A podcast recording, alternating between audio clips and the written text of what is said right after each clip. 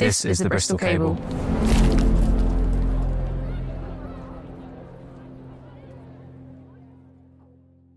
I was a premature baby in the same hospital where the baby is decomposed because Israel didn't allow electricity. What does Hamas have anything to do with incubators? I'm really lucky that I didn't have snipers pointing their guns at my incubator. And you see me, I'm alive, I'm a human being. Those babies also had a future.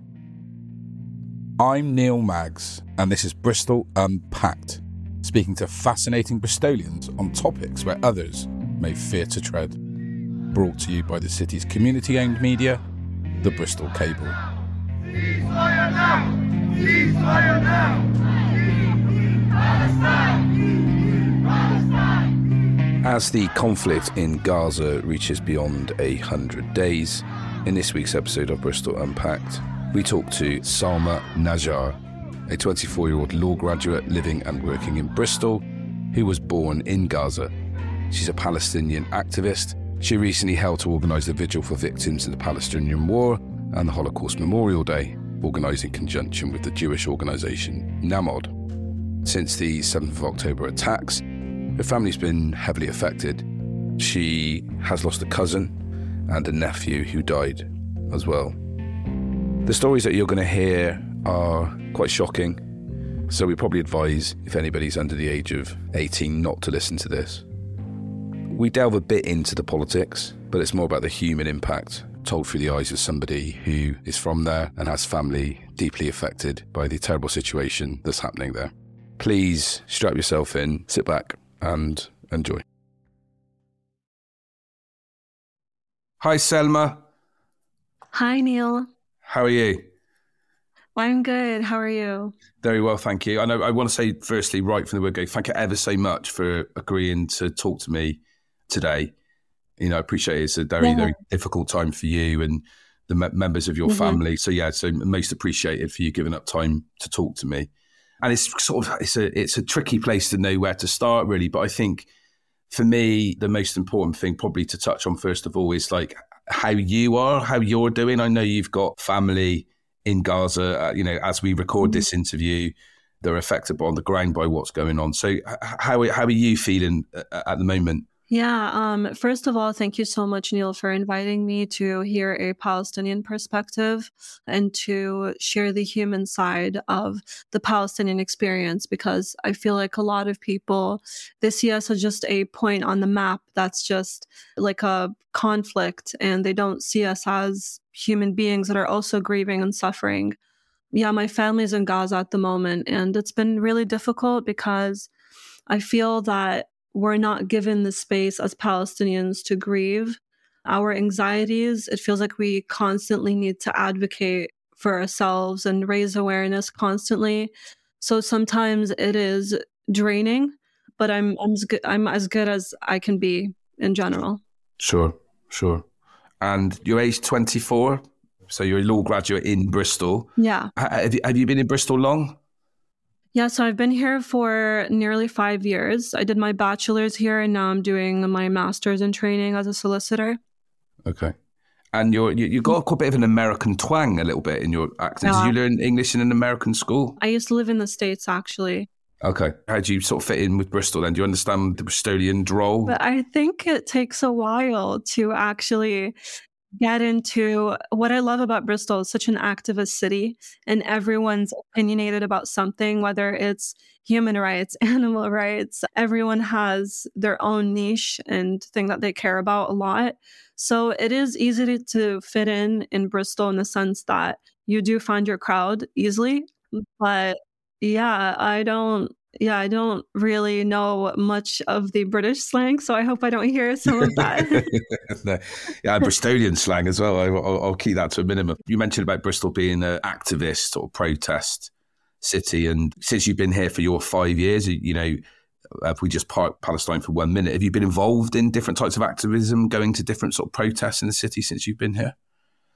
Yeah, of course. I'm part of the Bristol Palestine Alliance, which is the umbrella um, for other organizations such as the Palestine Solidarity Campaign and the Friends of Palestine and UE, the University of the West of England, and University of Bristol. So we just organize, organize local demos. So I've been involved in that and trying to do different things besides protesting, like vigils. I organized a recent vigil on Holocaust Remembrance Day with my Jewish friends, and we said never again for anyone. And we just talked about how our, our suffering is intertwined as Jews and Palestinians, and it was really beautiful. So that's the these things that I'm involved in. And, and and how do you feel as a as a Palestinian seeing people supporting the cause, out protesting that you know that don't necessarily have a family connection? Do you see that as people showing solidarity? Do you sometimes mm-hmm. feel that people have a and there's a, there's a criticism sometimes I think in certainly in Bristol of people sort of jumping on social causes and protesting when they don't always understand the complexity of things. What's your kind of take and your kind of feeling about people that that, that get involved? Yeah, I think with Palestine, it's been something that's been pushed aside for so many years that people don't feel okay talking about. I mean, people don't feel okay talking about it in the workspace or mm. outside. And there's this tension. And I think it is really beautiful seeing people recognizing me as a person and my cause because for such a long time. I'm, i mean, I've lived in six different countries, and Bristol's, you know, uh, the UK is the sixth one. So oh, wow. I've experienced okay. yeah. different kinds of racism, and a lot of people, even sorry, you said you said you've you've experienced racism in most racism. of those countries for, for being from where you're from. Yeah, yeah, a lot of countries. And I think that in, in general, people, when I would say I'm from Palestine, people would be like, oh, what is that? I, I don't know where that is. And it would be hurtful when people wouldn't know anything about where you're from and maybe they'd point on the map and say oh it's not on the map i don't see it and sometimes i would get bullied and people would laugh and now seeing the whole world knowing what palestine is is a big big step and i think in general palestine is not a cause where it's easy to get into so it is surprising in a good way to see people getting involved because if it's you know how see people see it in the media saying it's yeah. controversial it's def- yeah. I mean, it's definitely been. I, w- I would say in circles on the left, uh, and you know, certainly if you went to a Labour Party conference when Jeremy Corbyn was leader, there's a lot of Palestinian flags, and it's become a cause by people on the more the left left. Um, but I think you're right. Probably for people outside of sort of political activism, the understanding of the knowledge of what's been going on in that part of the world, and as you said, even pointing at Gaza, you know, on a map. A, a lot of people up up until now probably wouldn't be able to. And, and, and what, why is that? Do you think? I think it's because people hear the Middle East is a conflict zone and they think it's just a regular thing. Oh, Syria's just getting bombed. And, you know, Palestinians and, you know, Israel, they've been fighting for decades and it's just a normal thing why do we need to think about that i think it's the also a part of the dehumanization and the process of colonialism of people suffering you know in, in different countries thinking oh, it, do, it oh, doesn't affect it doesn't affect us so it's not important kind of mentality yeah. Yeah yeah definitely. It feels like oh it's just another brown kid being bombed kind of thing and that's why you try to have conversations where I try to tell people growing up in Gaza, it's not normal for us to be bombed. It doesn't feel normal. We have dreams. We have, you know, just normal things that we want to do as human beings. And we didn't choose this life. I didn't choose to be born in Palestine. That was just my fate. And I wish people would see that human aspect of it. And I think now, unfortunately, it's taken a lot of such a, you know, the genocide happening in Gaza for people to see that if you can, let's talk a little bit about your childhood. You were born and raised in Gaza. How old were yeah. you when you left? Around eight years old. Eight years old. Are those memories fresh? Or, you know, what, what are your earliest memories from one to eight? Well, I used to live in Gaza before Hamas took over. It was when the PLO were in power. And it was a little bit different back then in the sense that we didn't have a full blockade. I was able to move around from Gaza through the Sinai Desert into Egypt if there were like bombings, and the bombings were not as severe as it is now. But the memories are very vivid because up until you're seven, eight years old, those are your childhood memories that you don't forget. Are they all traumatic memories? Are they good memories? Is it a mix of both? Yeah, that's an interesting question. I think for me, Gaza is the most beautiful place on earth, and I miss it a lot. I, there's something really special about the people there. They're just so full of life, and I miss my family. I had an apartment and we all lived every cousin of mine lived on a different floor and you see people in gaza they're i don't know if you've ever seen the videos but they're always playing around in the street yeah and children in gaza love to play and that was my entire childhood and of course there were bombings but when you're a child you don't fully grasp the death i don't think you i don't think as a child yeah, yeah. yeah, I don't think I was really scared, but I think there were physical signs of, of stress, but because of lack of health care and different things. But I think the source of stress was for me, obviously, every child is different, was when there were bombings, I would see my family looking really scared. And I just didn't really understand fully what's going on. But looking at my parents' face, the fear, knowing that they're scared and I almost needed to protect them and pretend, oh, everything's fine. Because as parents, like, why are they so worried? And I think another source of stress for me was when I was moving from Gaza to Egypt, I had to go through searching uh, by the IDF. And that was really quite traumatic for me as a child. It was kind of You can, like remember, you can were- remember that. That's the Israeli Defense Forces. Yeah. And so you can remember that quite vividly. Yeah, yeah, I remember it a lot because as a child, you're not really taught anything. You just live it. You just live every single day knowing that you're under occupation.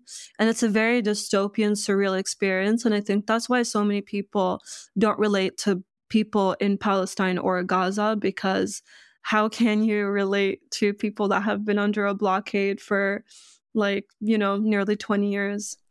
Yeah, and and I think you make that. Let, let's get into that. But I think before that, you just made a really good point, which is that, and you know, even in my question, really, it's around you know what was mm-hmm. your childhood like from one to eight would have been traumatic. Is that anybody that I've probably ever spoken to that's been around conflict or war zones, uh, you know, as children, kind of what you just said, really. It's like, well, I had some really good times as well. It was kind of, I had connection. I was a kid. I didn't quite sort of understand. And I think there's, Yeah. that, that's why people always get confused why people want to return to their homeland but you know say like people from this country well why would you want to return it's because that's where people are from that's where family is that's where golden memories are and then well, there's the good stuff as well that sort of gets missing sometimes in these conversations Yeah.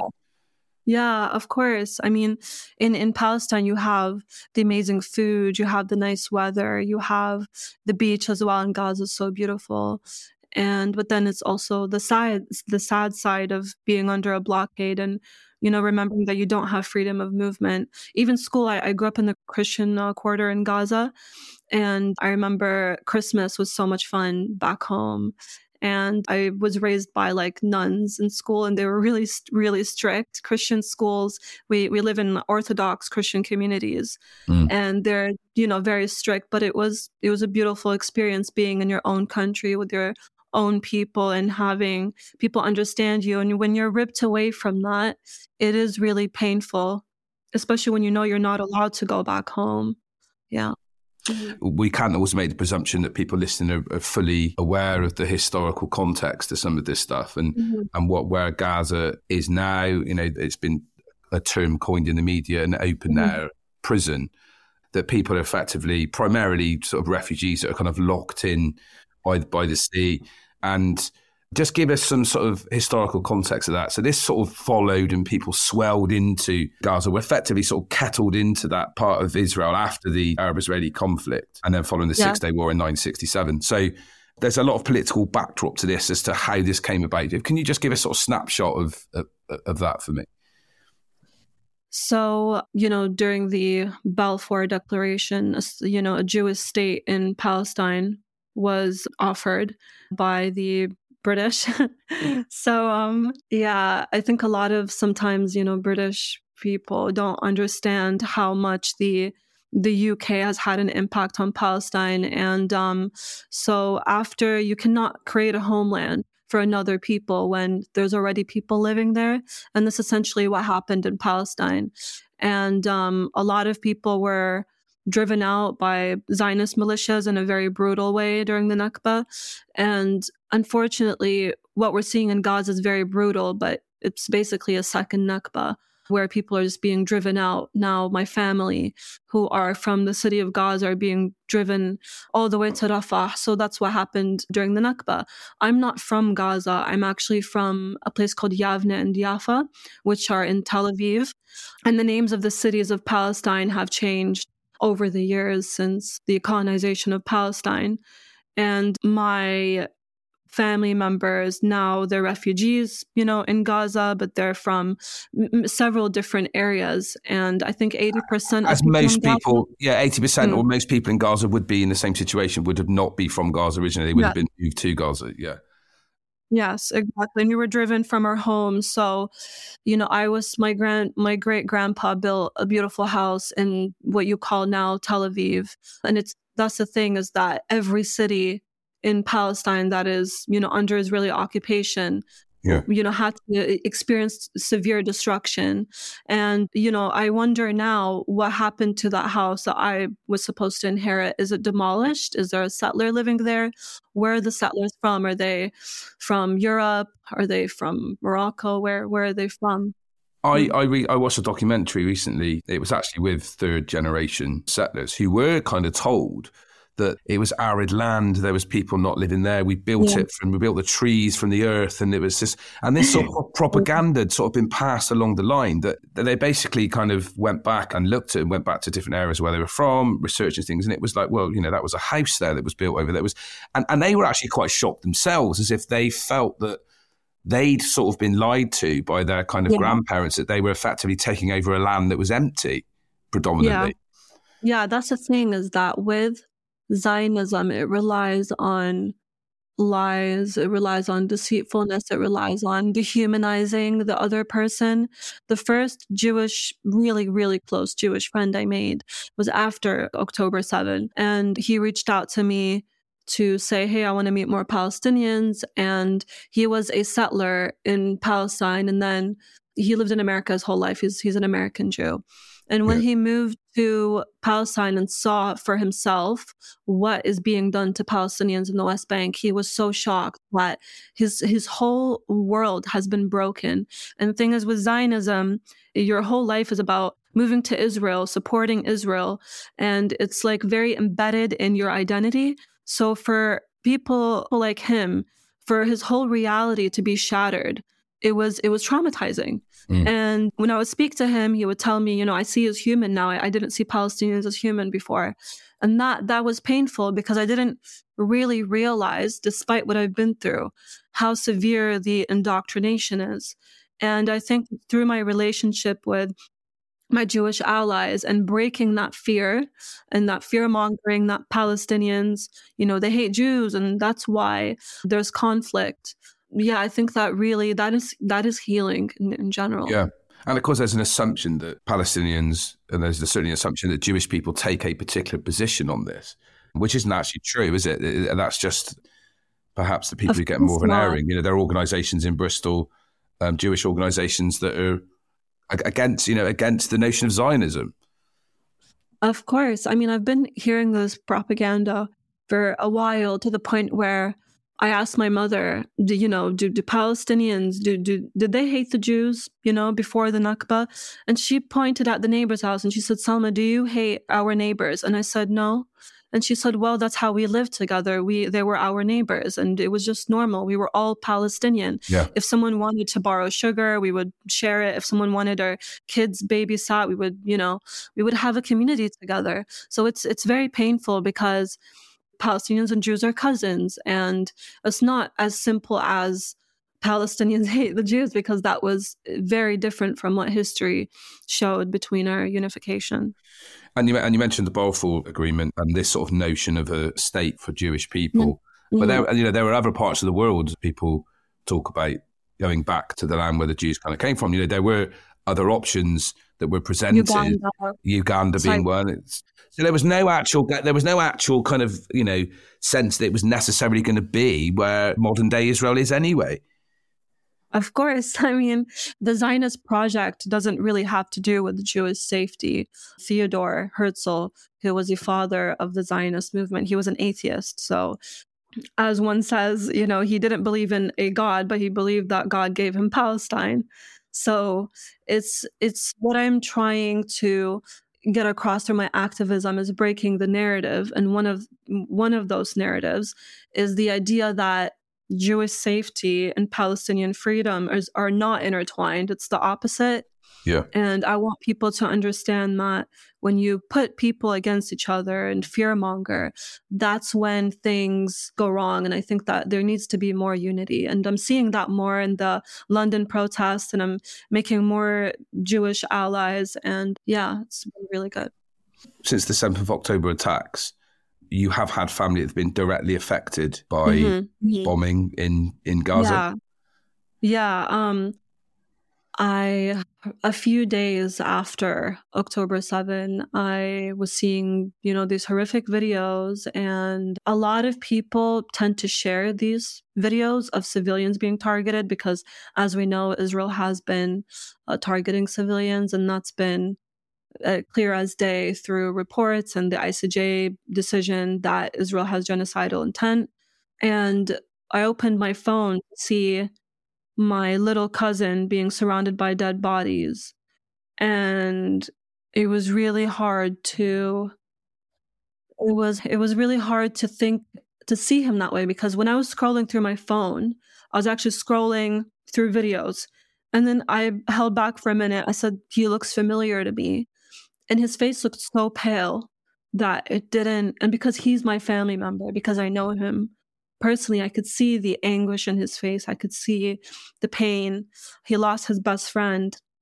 And I've lost several family members. My pregnant cousin, she was running away from the bombs from her house in Rafah and she went to shelter at the hospital. And unfortunately, the hospitals had become the most dangerous place in Gaza.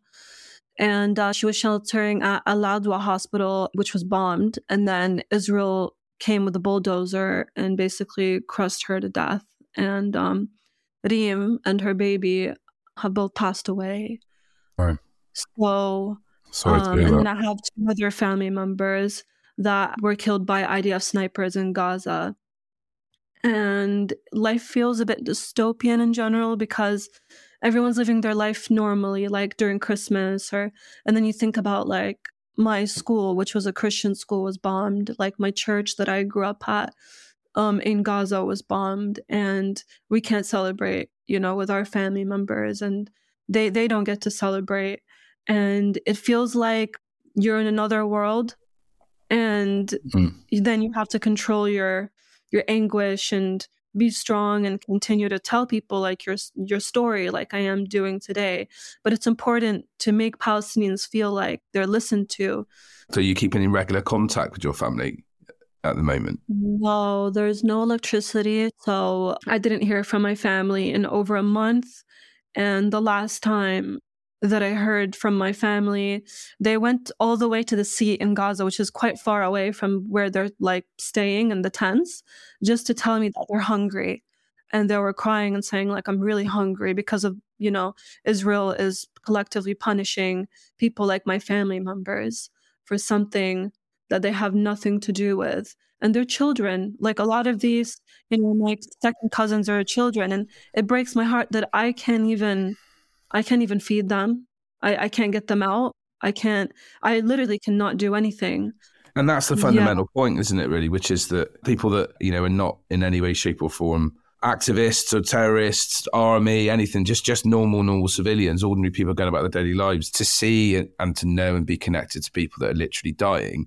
But this becomes a sort of Twitter debate between people yeah but and it seems to be very polarized. People taking the position of the Palestinians, uh, people taking the pro-Israel. But it just becomes this coffee table debate by people that are miles yeah. away, unaffected by it all. That must really, really irk because it sort of pisses me off a little yeah. bit, if I'm honest with you. Anyway, yeah. from where, from where I am, but you know, let alone anybody in your position. Yeah, to be honest, like so many times when I think about it, I am speechless because I've had several hate crimes against me in the UK that I've um, spoken to the police about. And it's just like you're trying to keep yourself together and have a normal life and pay your bills and, you know, do your studies while also grieving and knowing that, you know, you're living in a country where they don't necessarily support your human rights. And a lot of British people really do support us and they they feel really sorry of what's happening to people in Palestine and Gaza. But at the same time, it's like like for example, after the Palestine protest, when I was in London, I had someone shout that all people in Gaza are responsible for October 7.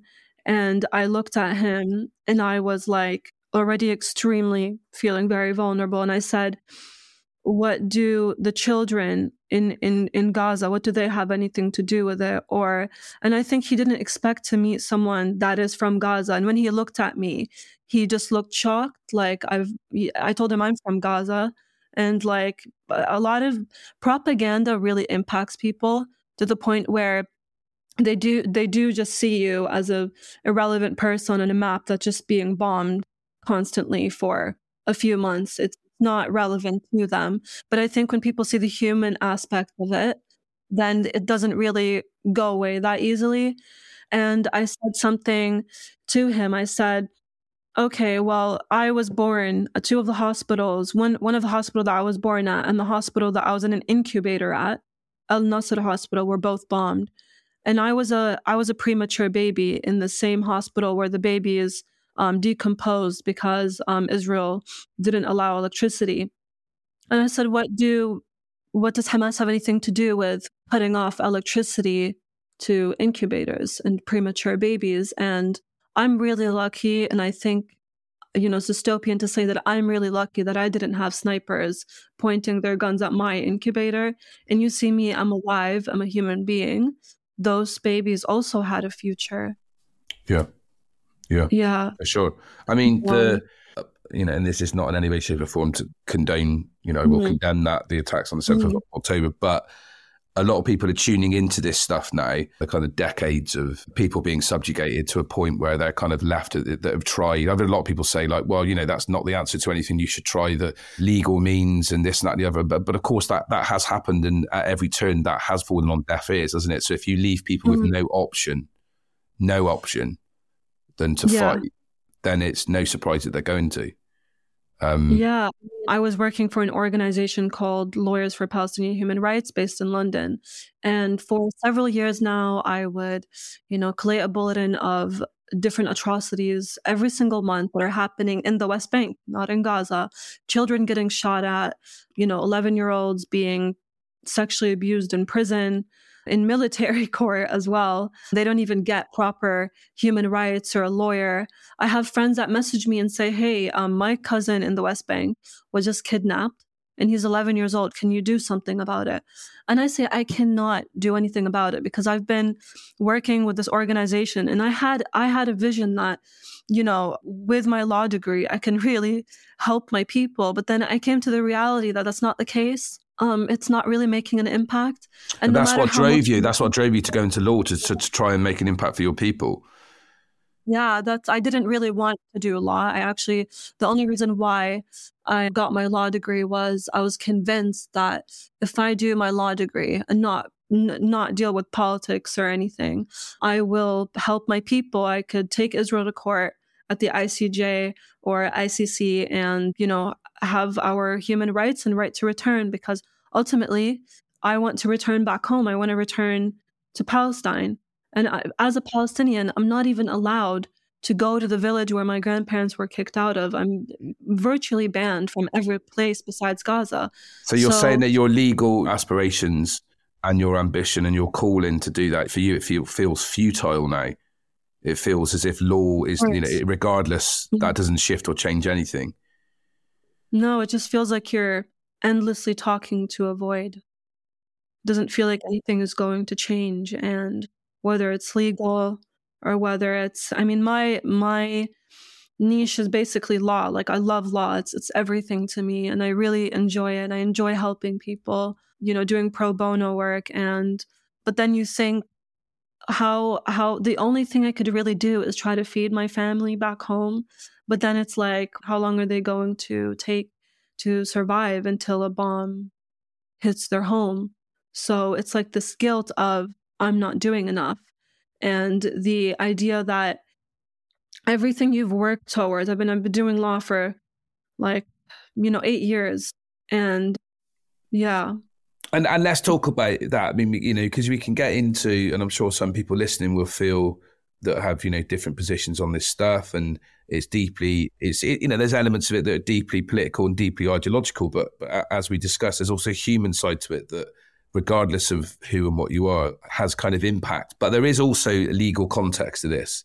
Um, yeah. You know, there it isn't just an opinion to say that what's going on in Gaza is pretty sickening at the moment. I mean, we, we, you've just mentioned it. So we have got the ICJ ruling. Human Rights Watch described their ruling as a landmark decision, and it puts Israel and its allies on notice that immediate action is needed to prevent genocide and further atrocities against Palestinians in Gaza.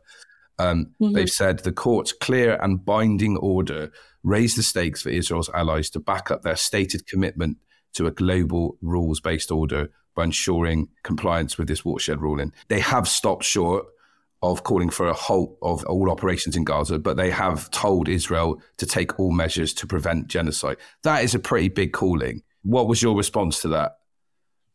I was a little bit apprehensive about the decision at the ICJ because you know the ICJ is like a part of the UN it's an extension of the UN so I feel like the court was being challenged that day and international law itself was being challenged that day and you're talking about a decision to ultimately try to stop the genocidal acts in Gaza but then they don't call for a ceasefire which is the only way that you can stop the atrocities happening. I mean, you're seeing the level of destruction. Mm. And I was extremely disappointed because obviously that was a loss for Israel. But at the same time, they have full impunity to keep doing what they're doing constantly for so many years. They break they break UN resolution after UN resolution, and they don't commit to international law. So it didn't go or, far enough for you. Then you you, you felt it should have no. gone further. Yeah they definitely needed to call for a ceasefire. And I felt like the fact that they didn't really spoke a lot. And I think it's the fact that they don't want to hold the US accountable for aiding and abetting genocide in Gaza through its support of Israel. So I was not surprised because I felt like politics really played a decision in the ICJ, but I was extremely disappointed. And a lot of Palestinians were very disappointed. And I genuinely did cry after that court because ultimately everybody in Gaza have been begging. I mean, you have them turning on their phones and trying to get any electricity to see if the court is calling for a ceasefire. So, um, yeah, I am disappointed in that decision for sure. And there was some reaction to that. So, the US State Department basically said that the ICJ's provisional rulings are in line with Washington's view that Israel has the right to take action to ensure the terrorist attacks of October the 7th cannot be repeated in accordance with international law. And um, they've gone on to say, we continue to believe that the allegations of genocide are unfounded and note the court did not make a finding about genocide or call for its ruling. So it's stepping forward, it's mm-hmm. making a clear line that they are watching and keeping an eye on what's going on, but at the same time, it doesn't really give clear guidance it's it's getting worse and worse. I mean, the decision was to me not only disappointing, but unfathomable considering the level of destruction in Gaza. You're talking about, you know, only two hospitals left. I mean, I mean, I think over 36 hospitals have been bombed in Gaza. So, I mean, churches, mosques, you know, the 12,000 children. I mean, I, I think that it's Gaza hasn't been livable. The last time I visited Gaza, I, I could not handle the situation yeah. there. So, and it's worth I'm making very- that point of the Gaza population. Mm-hmm. 75% of Gaza's population, 2.3 million people, more than half of whom are children, are displaced. Yeah. I wonder if the more this continues, the more that public opinion is actually turning against the state of Israel and its actions by people that probably would probably would have gone along with it before. Do you feel that in a way, if we're if we're talking in terms of a winning hearts and minds thing and, and getting mm-hmm. the message out, actually people are aligning a bit more with the Palestinian cause. I, I feel. Do you sense that? Yeah. I think that when you see children getting killed and women and hospitals being bombed for months in a row, I think we're heading to is it our fourth or fifth month? I I was counting days and now I don't even know which month we're at. So people are going to feel, you know, the human experience, which is empathy for you know other human beings that are being subjected to such cruel acts and ways and it's on full display. This is the first time in history where you're seeing uh, like a full genocide in in full view constantly on social media video after video. And it's and it's stressful. It's it's stre- we're we are not programmed to see this and feel so helpless. So i could see even british people are being impacted by it I have people that come up to me and I just say I'm from Gaza and they have tears in their eyes and you know they can't even contain themselves sometimes so and some of these people not necessarily even sort of politicized people just kind of ordinary people because that's what i'm kind of talking about people that don't yeah. really know what's going on but just can connect with it on that pure mm-hmm. emotional level yeah of course i'm seeing people from left right but whatever green party socialist party all asking for a ceasefire in different countries, you know, not just in the UK. I know politics really get in the way of people, but in general, people on the ground, the majority. I think there was a poll in the UK that at least 70% of people in the UK want a ceasefire. So propaganda is not going to work on people anymore because we live in a new age where we have access to so much knowledge and it's not like the early 2000s or you know before where a newspaper comes out and you don't have any access to videos and what's happening on the ground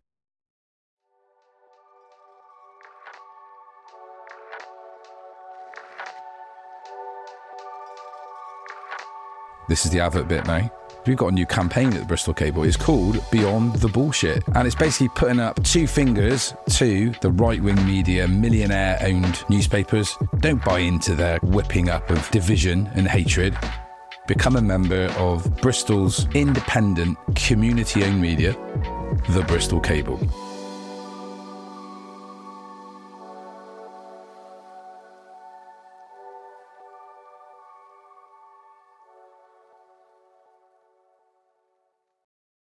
The obvious devil's advocate question to ask is if calling for a ceasefire or when calling for a ceasefire, the, the response would be because there are still hostages being held by Hamas, is that do Hamas need to let go of those hostages for Israel to agree to a ceasefire? Of course. That's part of a ceasefire. Is that that was the only way that hostages were getting released is through negotiations of a truce or a ceasefire. And uh, all hostages, including Palestinian hostages, and the children that are held, you know, unjustly, illegally in Israeli military prisons should be released as well. The women, the children, and and men too. A lot of people dehumanize men. Some people start from the notion of Zionism in, in and of itself, or the state of Israel should not exist, which some people do, is is that a negotiation? Yeah. Is that a negotiating position to start from? Well, I think Palestinians they have been working towards a two-state solution for a very long time. Um, they're the ones that have been agreeing to it after the Oslo Accords between Arafat and Bill Clinton. So when people say, you know, Palestinians don't want Israel to exist, it's the opposite. Palestinians are the ones that have been driven from their land. Palestinians are the ones, the only ones that are experiencing genocide. Palestinians have been trying their best to comply with international law to get their own state, which has been rejected by Netanyahu. And he has voiced that recently in an interview saying there will be no Palestinian state. So the existential threat is faced by Palestinians, not Israelis. So it's it's kind of ironic that you see the people that are being occupied are called the aggressor, you know, at times, and then the people that have literally driven these people out of their own homes for 75 years are called the victims. So I think a lot of people talk about things that are not factual, not reality. And I think I, I think you're right. I agree. I agree. But there is a there, is it is a fact that pretty much most of the countries that surround Israel don't want them there they want them to exist in in as a state that they are. So they are I surrounded think- by people that, you know, rightly or wrongly, as you just said, you know, you can debate whether from the Balfour Agreement they should be there at all. But, you know, eight, 80 years on or so, we are where we are. And, it, you know, it is a fact that pretty much every country that surrounds Israel would want them not to be there. Well, I think it's because Israel has been bombing different countries, bombing Syria, bombing Lebanon, and you know, as you know, that Israel illegally occupies um the Golan Heights in Syria.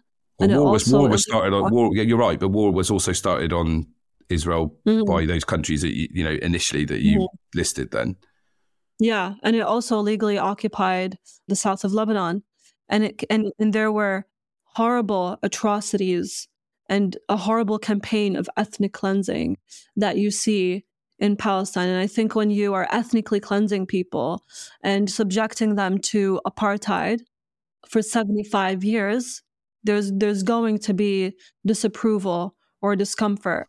Mm. So, So I you don't, you don't, think, yeah, I get it. So it's, a, it's, a, and this is the part of the the crux with all this is that some people see this as a, a political, geopolitical issue, whereas Mhm. others see it. You know, you talk talk to some people more on the right in terms of Israeli Yeah. people on the right would say this is just steeped in anti-Semitism. This is like a kind of the ancient, oldish trope.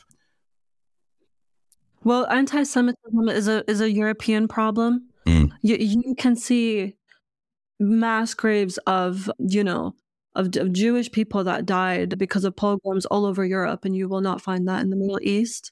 So I, I just find it a bit ironic that people are seeking Jewish safety in in a place where you know d- Jewish people did not have pogroms in in the Middle East.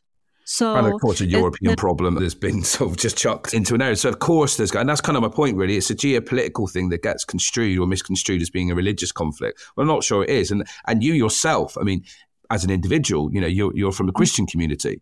Yeah, so my family, they're Muslim, but I grew up in the Christian quarter in Gaza, growing up in Christian schools. So we are very, we don't have religious issues in Palestine. My family members, some of them are Christian. So it's just that when people speak about it like a religious issue, I'm really sorry. I don't care what religion you are. If you if you kick me out of my own house and lock me up in a basement, any person would do something about it. You know, would try to keep their home or, or say, "Hey, can I please have my room back?"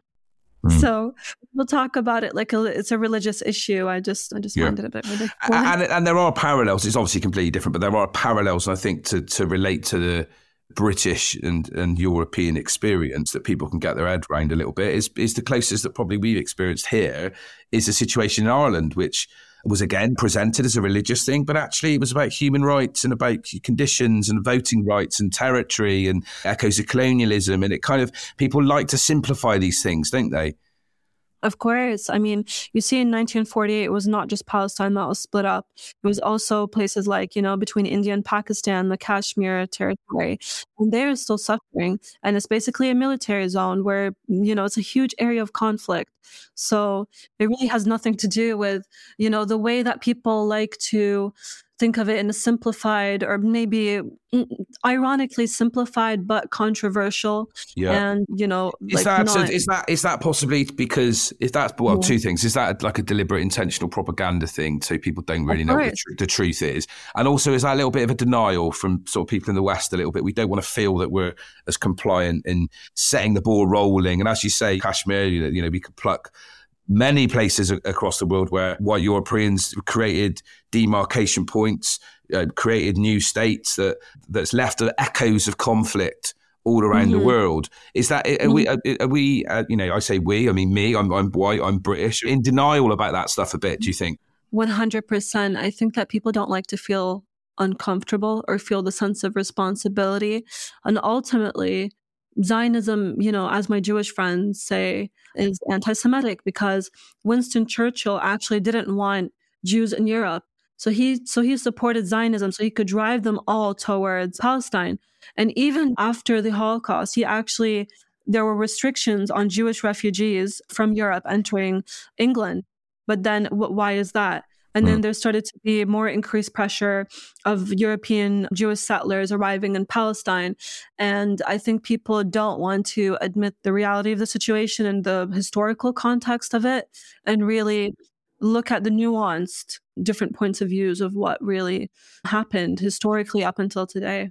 And is that gaslighted a bit by perhaps the current national, I wouldn't just say the current national government, you could say elements of the Labour Party, their, their position on this, also the media coverage in this country. Is there a, a concerted attempt to try and keep the conversation or keep your knowledge at a base level and not go into the depth of historical complexity and responsibility for this?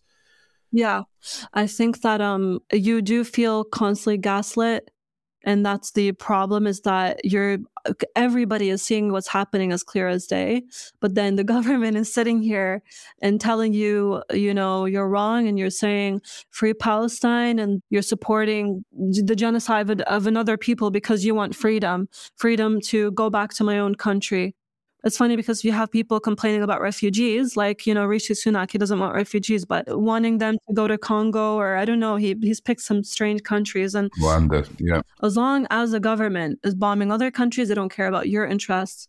They don't care about. Well, it's kind of coming back to bite them on the arse a little bit because if you don't want people to be refugees to be going through the English Channel on on on dinghies uh, as is happening, then maybe don't bomb those countries in the first place, and then that won't create that exactly. situation. Do you know what I mean? It's just a lot, and I think I do wonder now, and I do see a concerted effort. I'm in the media, I do mainstream media, as you know, as well as mm. this show, but but I do wonder if some of this stuff isn't working anymore. Actually, like you said about social media, people can sort of bypass the what I would call the sort of traditional gatekeepers of information. That actually people are seeing this stuff a little bit on so. I'm, I'm thinking I don't like what I don't believe this now, and I don't like what I see, and what I don't, and I, and I and I don't like it, and so it's losing its power. Perhaps propaganda's losing its power. I don't know whether you agree with that. Yeah, I think that uh, propaganda is dying out with the role of social media, but I think people are starting to feel the frustration in the newer generation because they're realizing that the government doesn't actually care about people and about the people's opinions because people are saying, hey, I want ceasefire. I want this to stop. I don't want my uh, tax dollars or to live in a country where uh, we're sending weapons to a state that is found to be committing uh, genocidal actions and they're they're not heard you know they're not listened to and you're seeing nearly a million people and time and time again you know half a million people marching in london and all over the uk the solidarity is, is very strong in the uk and nobody's really being listened to. The people are not heard. And I think Palestine scares politicians because it is the cause that is waking people up you know. And it's it definitely having a detrimental effect to the Labour Party in terms of the Muslim vote. And so I think it's quite a shaky yeah. ground. I think it's quite a difficult position for the Labour Party to find themselves now. They're alienating a lot of young voters, you know, people of your generation, I think, that are politically yeah. active on the left, a lot of Muslims, a lot of ordinary people now that are watching this going, oh, I feel a bit uncomfortable. So it's going to be quite interesting to what positions they take on this in the build up to the elect to the election, which is probably going to be in October this year. Yeah. Of course. I mean, with the coming up of elections, people need to stand up and say that we are the people and that we want our voices heard, you know, whether it's where the funding goes or where they're not comfortable with the decisions of the government. You know, Rishi Sunak, I don't think he's elected, is he?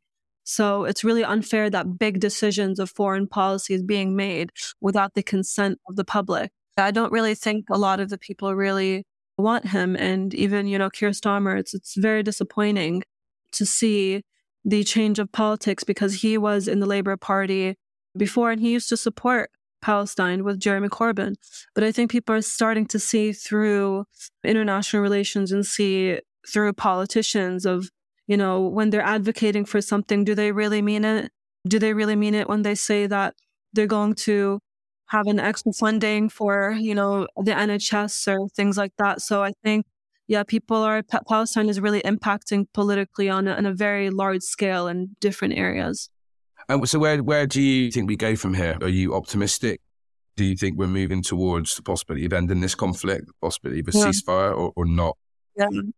I think that this fight is a long, long one. I don't think this is a fight for a month or two or i think this is this is going to take years of fighting for justice and people need to be steadfast and i hope there will be a call for a ceasefire and hopefully that call for a ceasefire will not only prevent you know the annihilation of a people including my family members but will you know be a road of justice for everybody I, I really care much about what's happening in Congo and what's happening in Sudan and different countries. And I hope this will be like a chain chain effect of justice.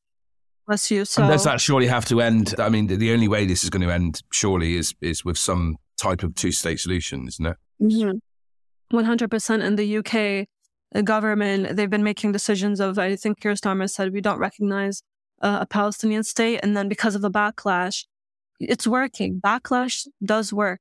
There are several companies that, because of people's pressure on the government, there has been um, words that have been retracted and you're seeing that in the government, despite well, what's going. Keen. I mean, they're you know they want to be the next government, don't they? So they they do their sort of focus politics and they work out if something's too unpopular, they will react accordingly. And you know we can say this is an international issue, but this is right on our doorstep as well, not just with the protests that you're involved in in the city. You mentioned we're working with Na'amod, which is a Jewish organization in the city. Yes. You're also connected to, you know, we have weapons factories, don't we, in Bristol yes. that people have been taking direct action against. And you, there was a court case yesterday. Yes, yes. It was the Elbit seven, seven defendants that were found guilty for their actions against Elbit. And it was for burglary, and and yeah, Elbit you know, is a they are a, a, a, weapons manufacturer in based in Bristol. Yes, so it's an Israeli weapons factory. Palestine Action has been upping their game a lot in the UK, in London, and, and several factories have been closing down. I think the UK government has an obligation under international law to protect civilians instead yeah. of you know, sending weapons to a state that is been prosecuted at the ICJ. And the defendants, they were found guilty on two counts, all of them. And I think this was mainly a political decision where they, the law is trying to deter people from taking action, you know, against Elbit or just Palestine action in general. I do think that maybe possibly there has been an impact from maybe government opinion on the court because the jury was not very representative of people in Bristol. I don't think there were many, you know, other ethnicities in the jury. Mm. So, so it was a little bit disappointing because, um, well, we've had great- we've had this before in certain situations that get politicized. I remember after the riots, in, yeah, yeah. The, before the Black, um, Black Lives Matter, but even, you know, even before then, when they had the riots in Bristol, people were being which happened across the country, the ones that started in London. Mm. You know, people would be in charge for nicking chewing gum and things like that when there was all the looting and getting heavy sentences for things that ordinarily you wouldn't do after the Black Lives Matter yeah. protest, you know, as you're yeah. about, about, to say. Similar stuff, you know, the laws were being changed around protest. So, you know, um, it might sound a conspiracy theory, but definitely when there is politics driving this stuff, yeah, um, people are make a kind of statement. Yes. For sure. I mean, uh, the purpose of law, as you learn in law school, is to act as a deterrence. So if you litter or if you throw a cigarette on the floor, the fine might be way too expensive for what you've done. But the purpose of that is to deter people from doing that action.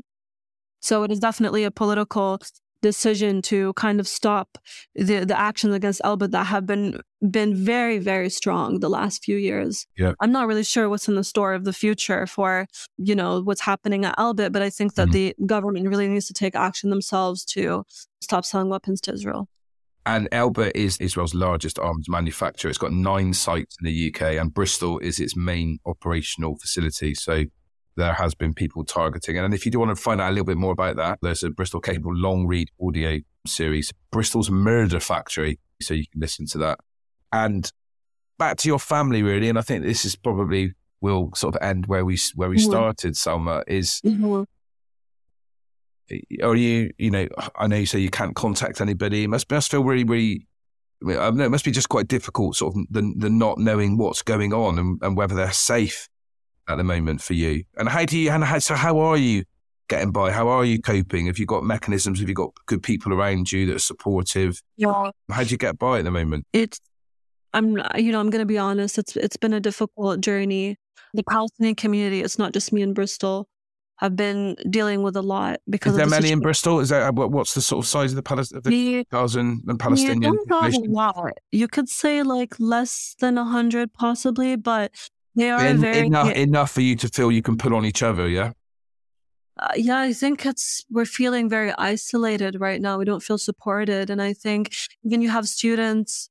Actually, I would say there's more than a, more than a hundred. I'm counting the Palestinian community that have been in Bristol for like 50 years, and they're doctors and nurses and they're pediatricians, and so they they're not very seen because they have to focus on we live our life in survival trying to feed our families and get by while also dealing with the genocide in our families back home. And a lot of us, um, we've dealt with our houses being bombed, including me. So it's where my childhood memories are. And, and it's, it's very difficult, you know, because we don't know how to support each other and we don't feel like anybody's really listening to us in terms of the government officials or the MPs here not calling for a ceasefire. And we're trying to keep ourselves together. And it, it is really difficult because yeah. we, we are trying to support one another, but it's also like everyone's feeling so isolated that they, they don't even want to go outside or, or do anything, you know, in terms of feeling that joy. It's, it's very difficult to feel joy when, when you're grieving people that you love and mm. seeing seeing everything being destroyed, all your memories. It's like, I, want people to understand what it's like to, when you ask, how are you? I mean, I've been living here in Bristol for a couple years now, and I love so many places here.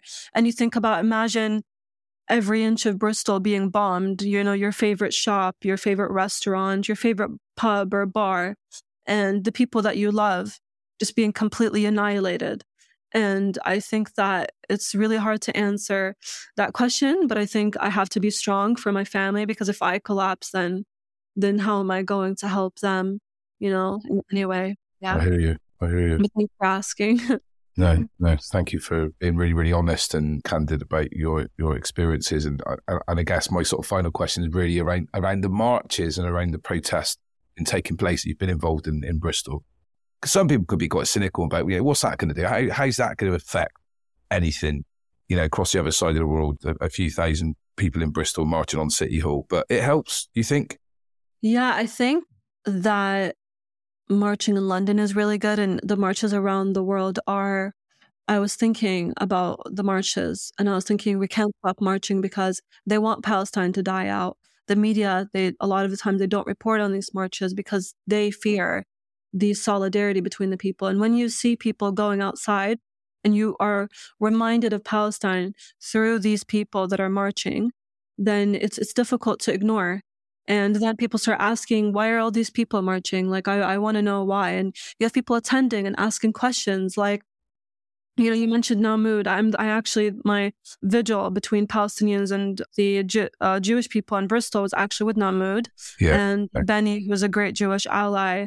When we started speaking at the vigil, a lot of people came up to me especially Jewish people, and said, Thank you so much for doing this. I, you know, I'm mourning as well as a non Palestinian. It really, really hurts me to see what's going on and that my government is supporting this, uh, uh, supporting this as a British Jew, as a, you know, as a British person in general. So I think that when people look on the outside, like including, for example, whether you're taking different actions including boycotting you're seeing okay what's the what's the impact of it what's the impact of the boycotts? But then you're seeing the companies after losing billions or, you know, it's being reported by big news organizations that they are suffering losses. So I think people need to look at things from an outside point of view and know that if you want justice, you have to keep going and, and keep the, and keep that pressure up and, and keep raising keep, awareness. Yeah. Of course, of course. Yeah, you have when you study oppression in history, whether it's slavery or the uh, Montgomery bus boycotts. I learned about this when I grew up in the States. They actually boycotted the buses for an entire year because they weren't able to sit at the front, you know, as Black people. And imagine in those times boycotting a bus, how difficult that is for an entire year until things change.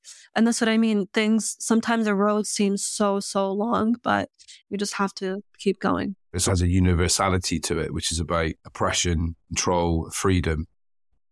And I think that's why a lot of people do align with. I mean, if you go to a Celtic football, for example, you go to you know Celtic have always got in, yeah, they always have the Palestinian sort of flags up and so they always have done this sense of kind of freedom fighters around the world united. Do you feel that this is part of a kind of universal mm-hmm. struggle? Of course. I mean, I didn't even know that much about the struggle, the deep struggle of Irish people. I knew a little bit of it, but I didn't know the extent of it. I didn't know that they had a forced famine on them, you know, just like what we're experiencing in Gaza.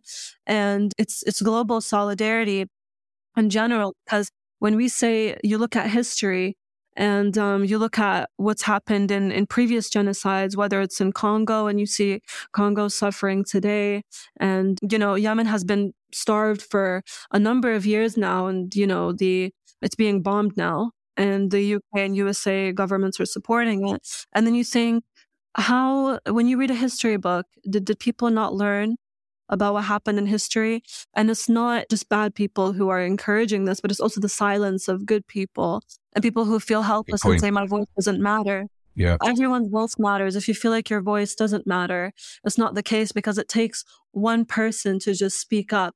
For like when you, for example, go outside wearing a kufiyya, you're making me more safe wearing my scarf, um, and wearing my identity when I go outside. So it's uh, those little things are are you know helping my cause and uh, my human rights just by doing um, small acts of solidarity. Thank you ever so much, Salma. It's been really, really enlightening, interesting, moving, fascinating talking to you. So I really, really appreciate you giving up the time. Thank you so much, Neil. It's honestly been a pleasure. It's been really good to just uh, talk about Palestine and get it out of my system. And I, yeah, uh, I feel very heard today. So thank you so much. Thank you, and I'd love to you, to all your your family and um, friends. Thank you. Thank you very much. Bye bye. Many thanks to Salma Najjar for joining us on this week's episode of Bristol Unpacked. And we will be back next time with another fantastic guest and a brilliant topic. I'm Neil Maggs. Big thanks to our production team from the Bristol Cable in collaboration with Ession Noise. Also, Blue Dot for our music.